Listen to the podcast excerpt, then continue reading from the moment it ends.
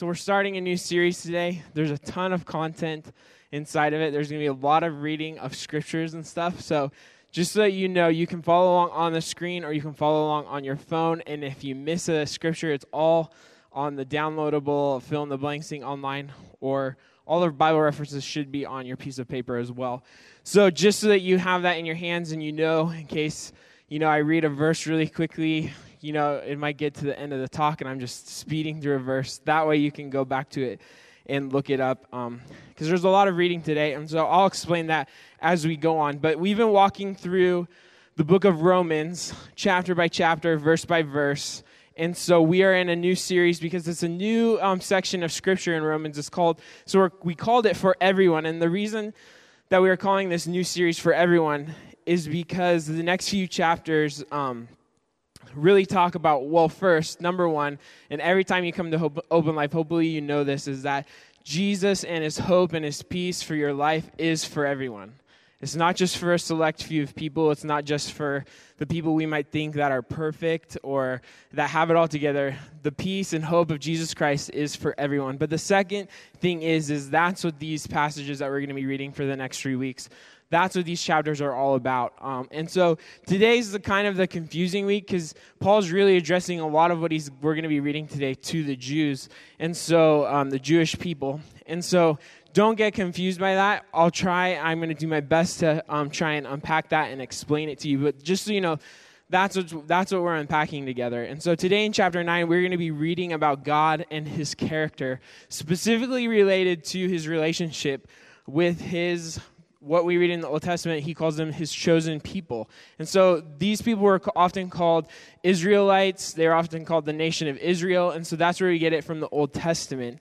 And so the reason that Paul has to address this and talk about this in his book of Romans is because there is a lot of confusion between two different groups of people. And so that first group we have are the Jews. And so specifically, Paul's addressing to Jews that have chosen to follow Jesus. And so if you if you know the story about how Jesus came to earth and was crucified, the Jewish people really disowned him and crucified him. But there were Jews like the disciples and then other followers of Jesus that chose to follow him through Jesus being on earth and the things that he did. and so Paul's addressing it specifically to those Jewish people, the ones that have chosen to follow Jesus.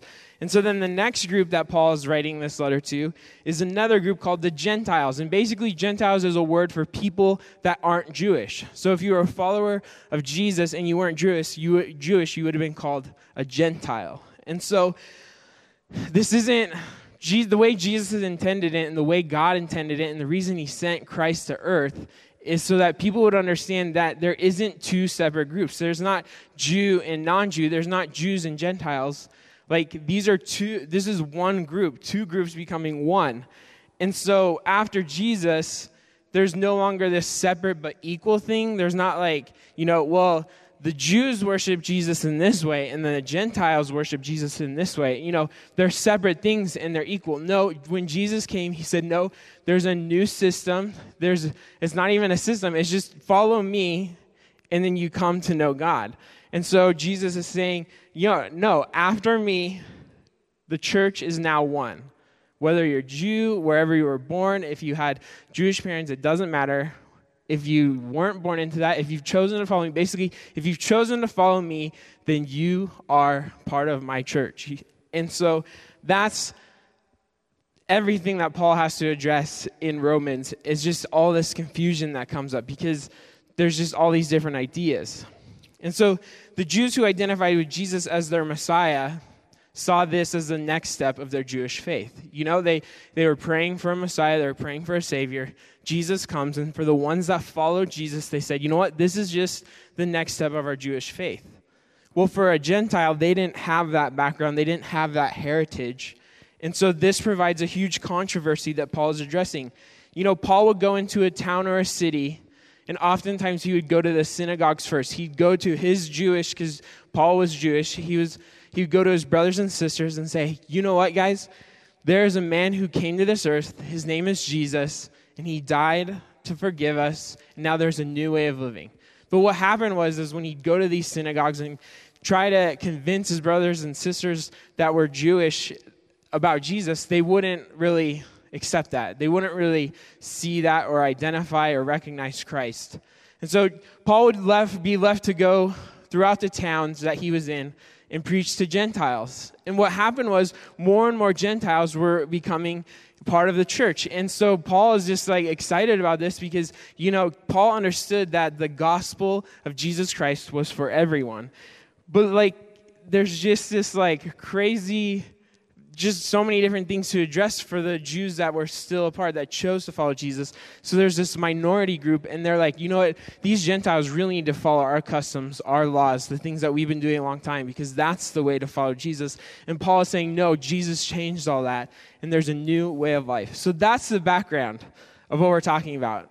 Hopefully, I was able to make that clear as concise as I could. But as a reading note for you, when you're at home pulling out your Bible, if you're reading through Romans, it's super, super important to read Romans 9 through 11 together. I mean, really, if you could ever sit down and read all of Romans in one sitting, you'll get a huge context of what we've been talking about. But if you're just going to sit down to listen uh, to read about what we're talking about specifically, you'd want to read 9 through 11 together as one because Paul is first going to address his Jewish brothers and sisters, and then he's going to address the Gentiles, and then he starts throwing in um, all these different things that address both groups back and forth in these, these three chapters.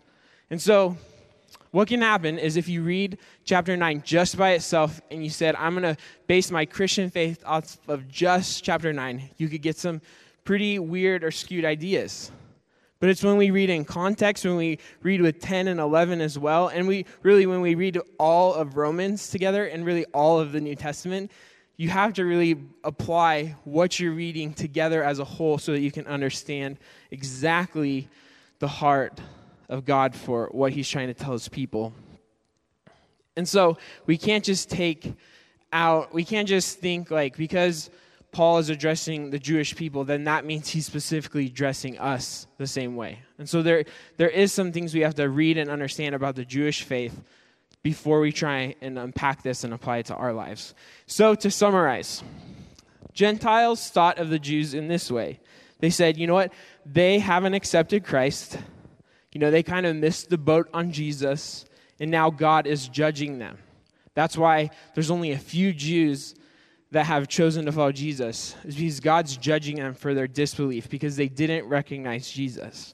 So you have that kind of mentality for, from the Gentiles. And then you have Jews who thought of the Gentiles in this way. You know, they would say they aren't the descendants of Abraham, they don't have the true faith.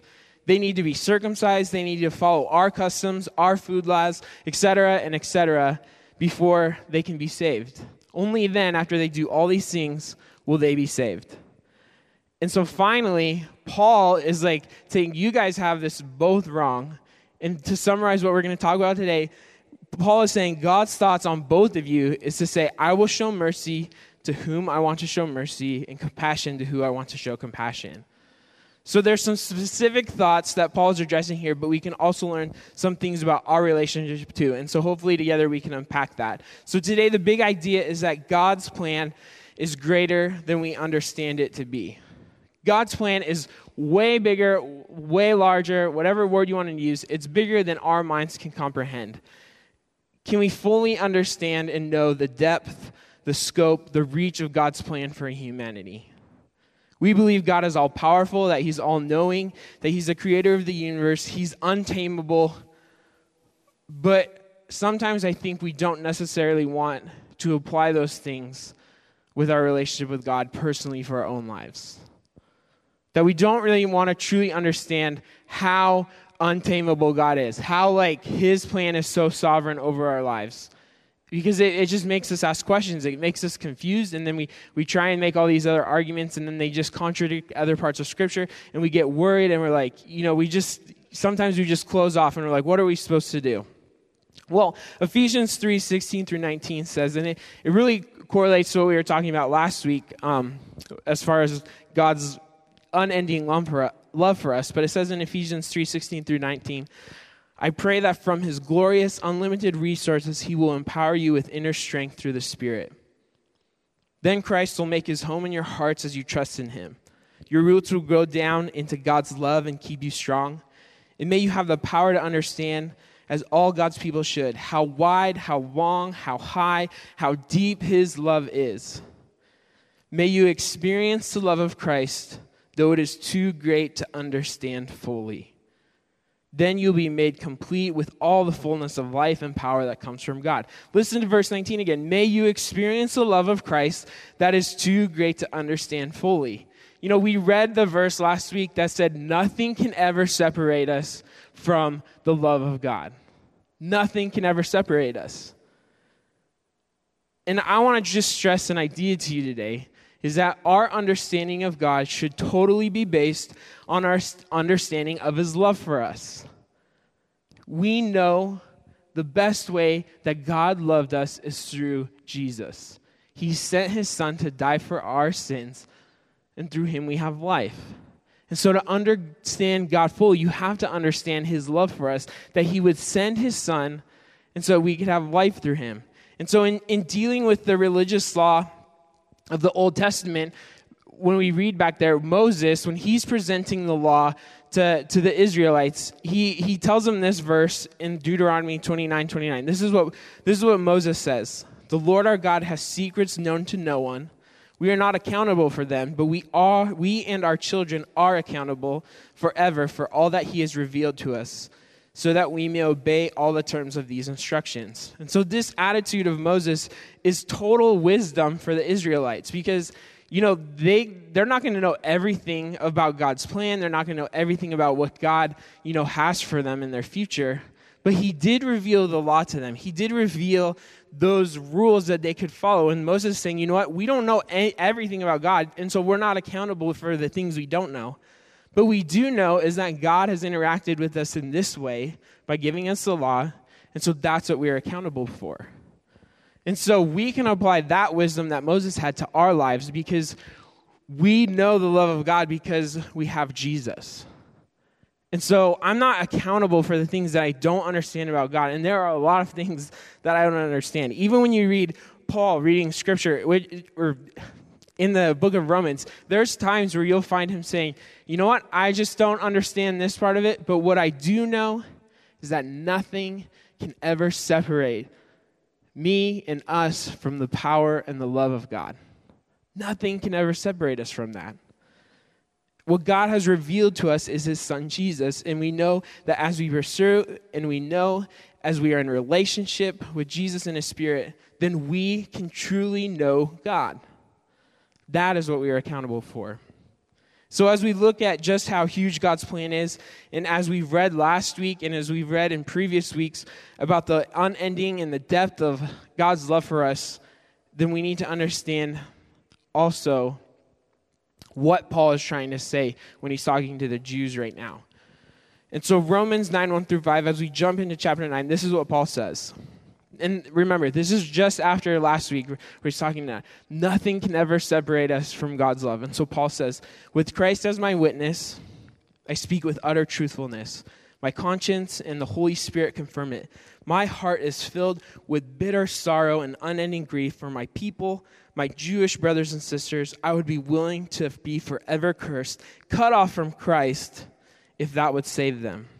So last week, Paul's saying, you know, it's all about love. Nothing can ever separate us. And then this week, as we read in chapter 9, he's saying, you know, cut me off from that love if it would mean my Jewish and brothers and sisters could find love, life. And so Paul goes on, he says in verse 4, they, so he's talking about his Jewish brothers and sisters, are the people of Israel chosen to be God's adopted children. God revealed his glory to them. He made covenants with them and gave them his law. He gave them the privilege of worshiping him and receiving his wonderful promises. Abraham, Isaac, and Jacob are their ancestors, and Christ himself was an Israelite as far as his human nature is concerned. And he is God, the one who rules over everything and is worthy of eternal praise. Amen. So, Paul starts off Romans 9 explaining how he is filled with intense grief and sadness because of the plight and the situation that his Jewish brothers are in, brothers and sisters. You know, Jesus was really hard for many to follow, even though they, the Jewish people should have been the first people that recognized that Jesus truly was the Savior. And so Paul's been on both sides of this. As if you know the background of Paul's life, At first, he was the chief prosecutor, the chief persecutor of Christians. Like he's like, no, Jesus is not this Son of God. He is not the God. And so anyone who follows him, I'm going to do whatever I can to murder them and get them off of this planet because they are dishonoring the true God. But then he has this encounter with Jesus on a road, and it's totally awesome if you read about it in Acts and his life is changed. And so now he's immediately thrown to the other side of this. No longer is he a persecutor, someone who's going to try and kill other Christians. Now he's trying to make new Christians throughout the whole world. And so he's going to talk to Jewish people, he's going to talk to non Jewish people, the Gentiles, and he truly becomes the apostle, the leader of the Gentiles. And so he's been on both sides of this coin where he's like, I used to be, I used to be that, but now I'm a full believer. I'm doing everything I can to make Jesus known everywhere. So now Paul is willing to die for his Jewish brothers and sisters so that they can better understand that they need faith in Christ. So he goes from killing people because they're Christians to saying, you know what, if it was up to me, I would be separated from the love of Christ so that my Jewish brothers and sisters would come to know God.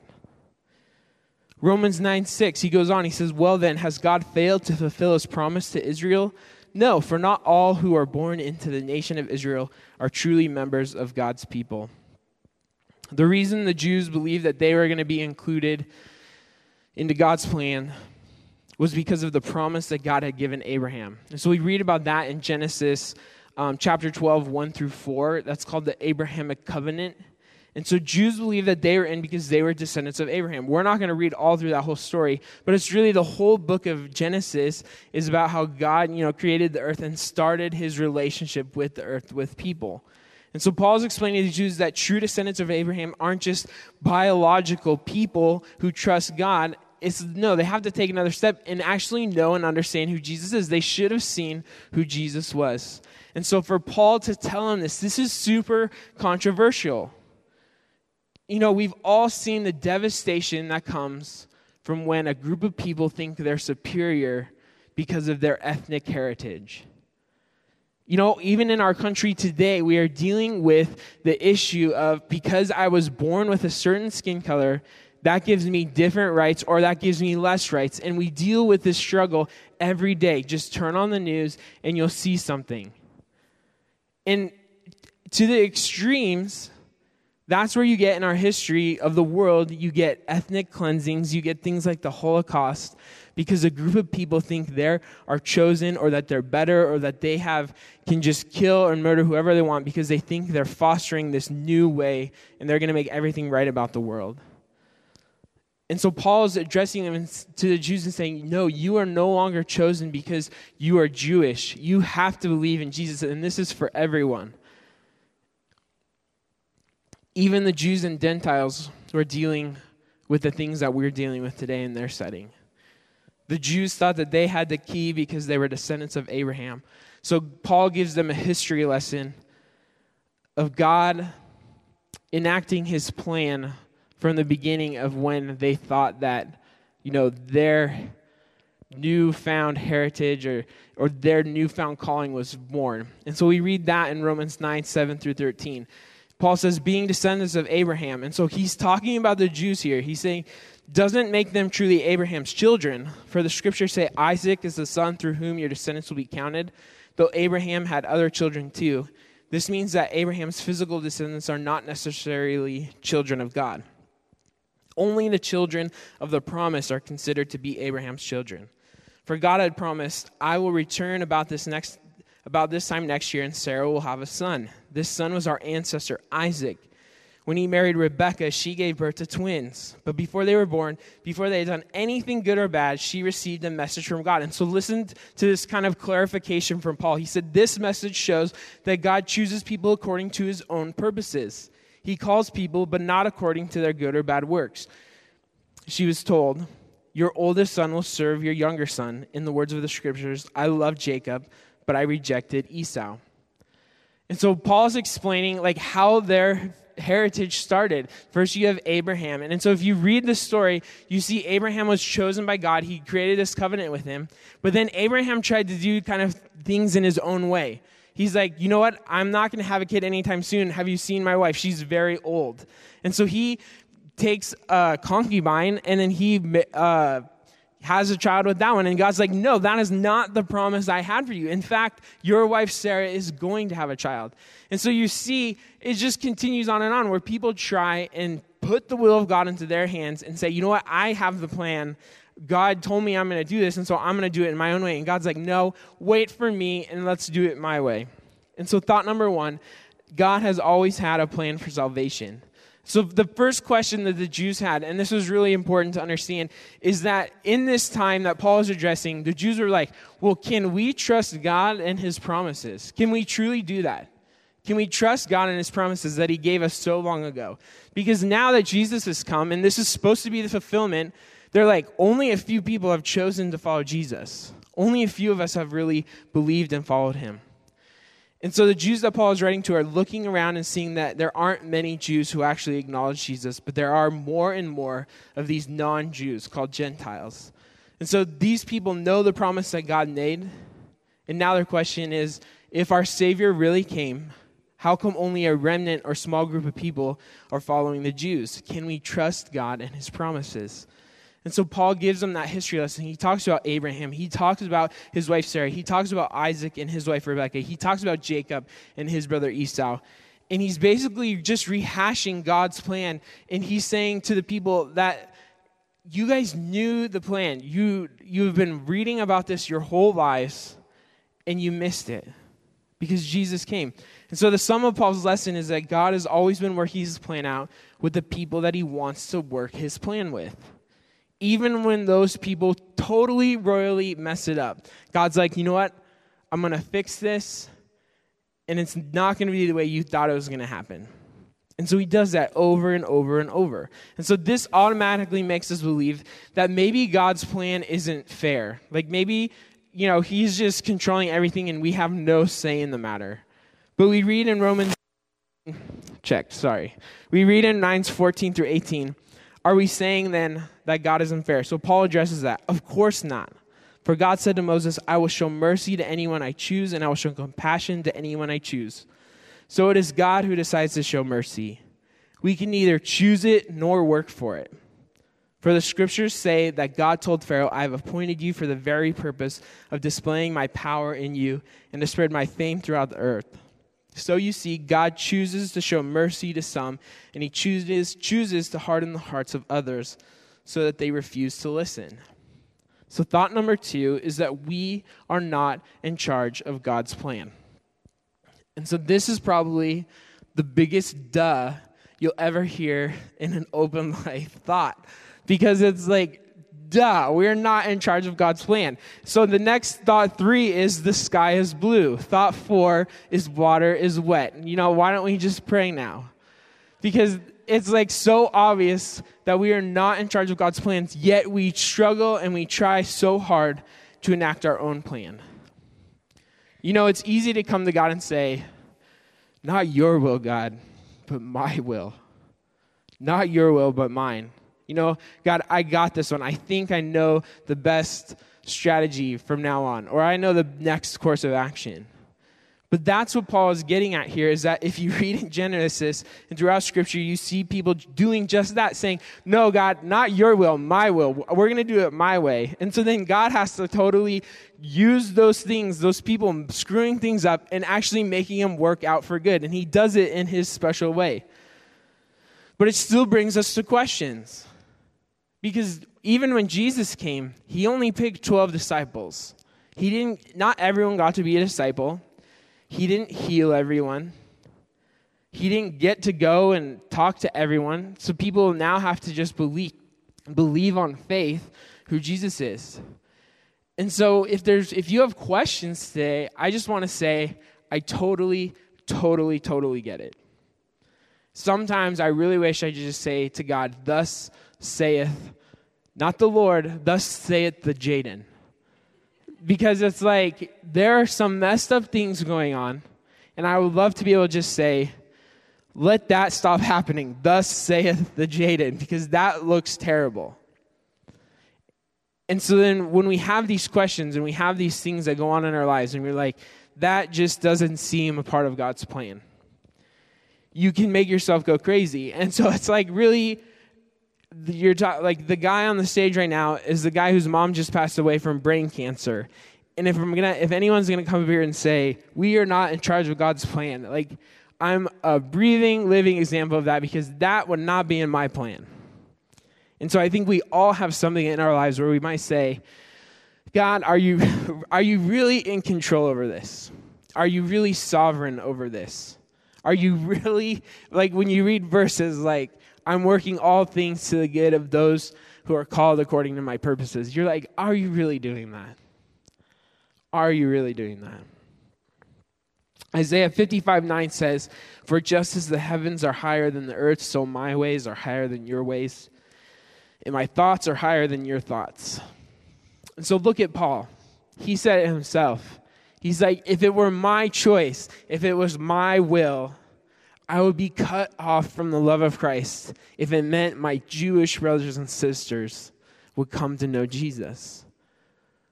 Paul understands that it's not just like he's saying, yeah, God's in control and everything's going to be okay. No, he has this deep, intense, like sorrow in his because he sees his, his friends and his loved ones who have not chosen to follow Jesus. And he's like, if it were my choice, I would give up my right because I'm a follower of Jesus so that other people would come to know him.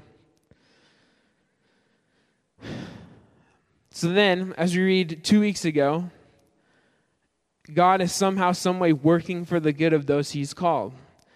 And so this all interconnects. You know, we read in chapter 5, um, probably a number of months ago, and is basically saying that he's going to use our trials to help us grow as people and as followers of Jesus. And then, even like last week, we're talking really, is there nothing that can separate us from the love of God? And sometimes when these things happen, we begin to wonder but this is all woven together. And Paul is, just explaining, he's like, this hurts me, but God is in control. He's chosen to show mercy to who he's chosen, chosen to show mercy. And so then he says in Romans 9 19 through 21, well, then you might say, why does God blame people for not responding? Haven't they simply done what he makes them to do? No, don't say that. Who are you, a mere human being, to argue with God?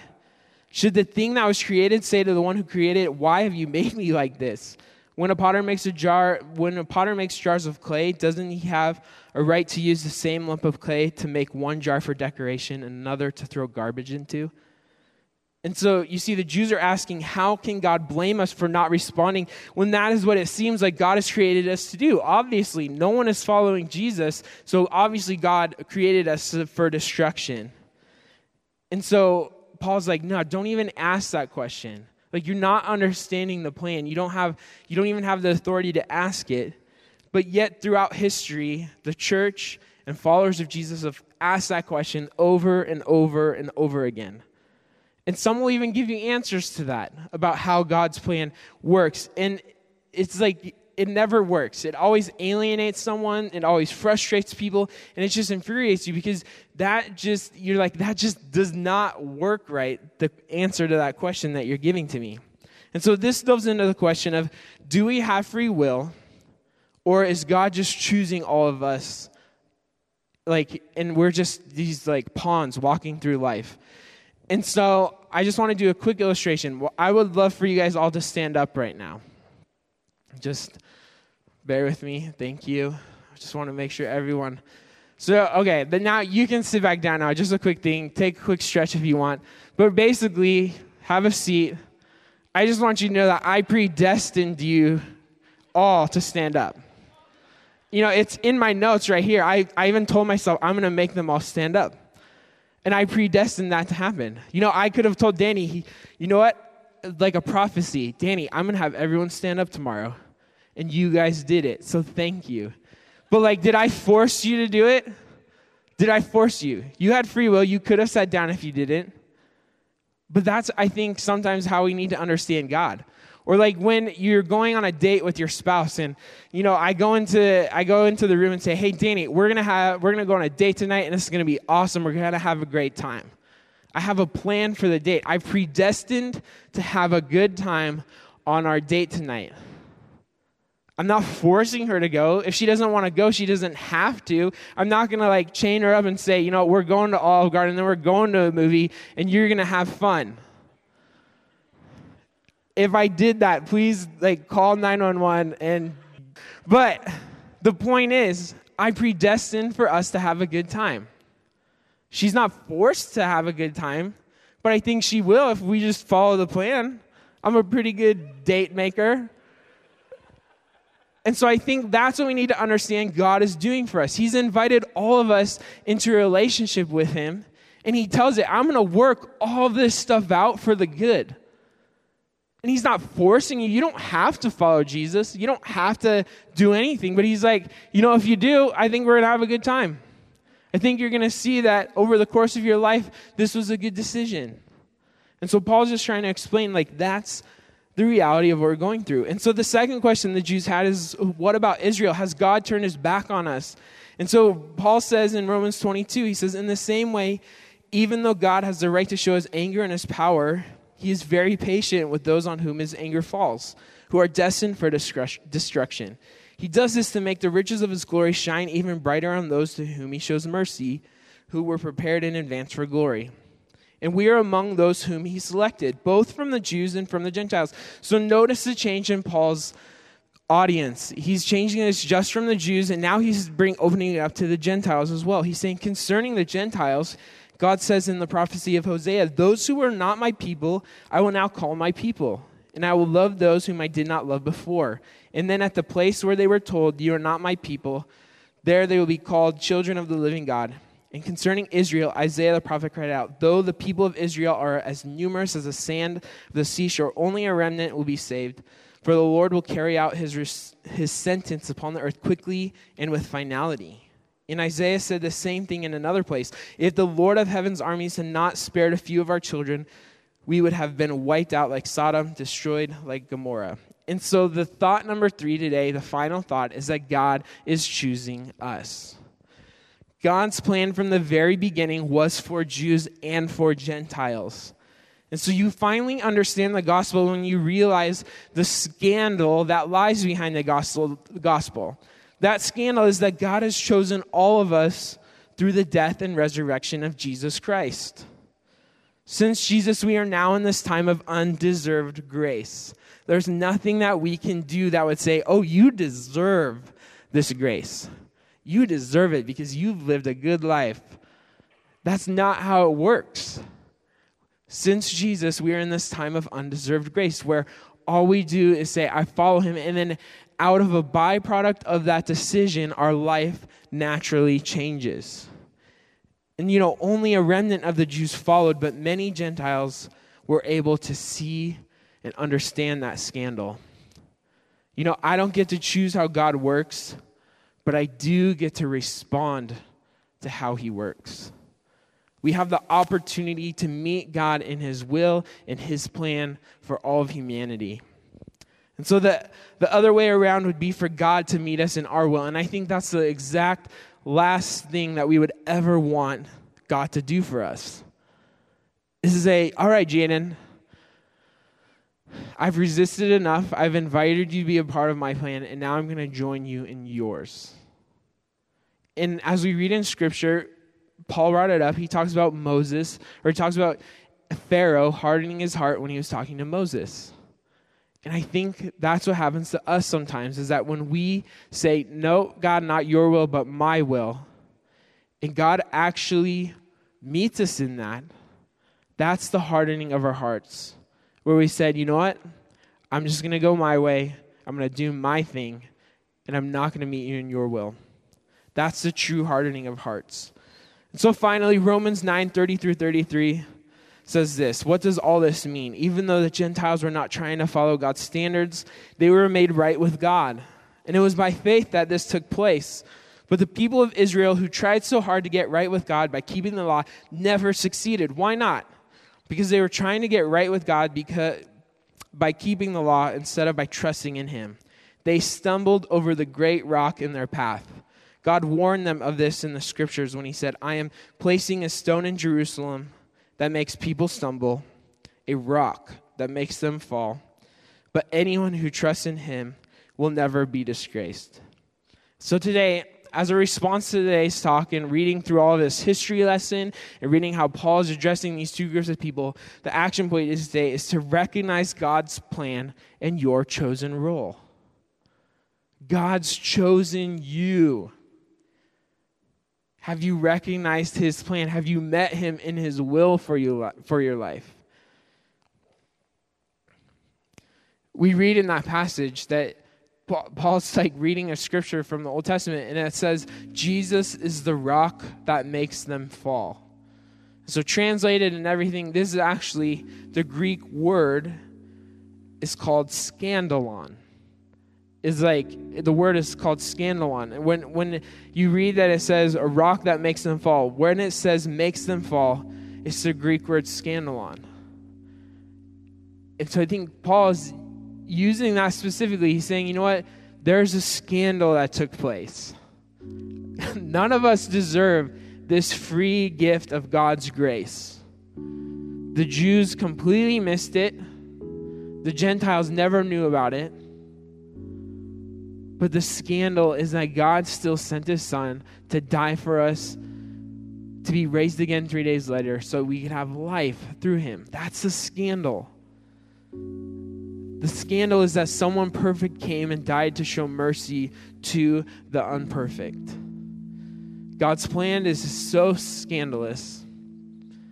It's probably not the way I would have chosen it to go had I been the Lord. Thus saith the Jaden. That's never going to work. But we can know that his plan is good, and we can know that it's especially for you and for me to participate in together if we choose to meet him in that will.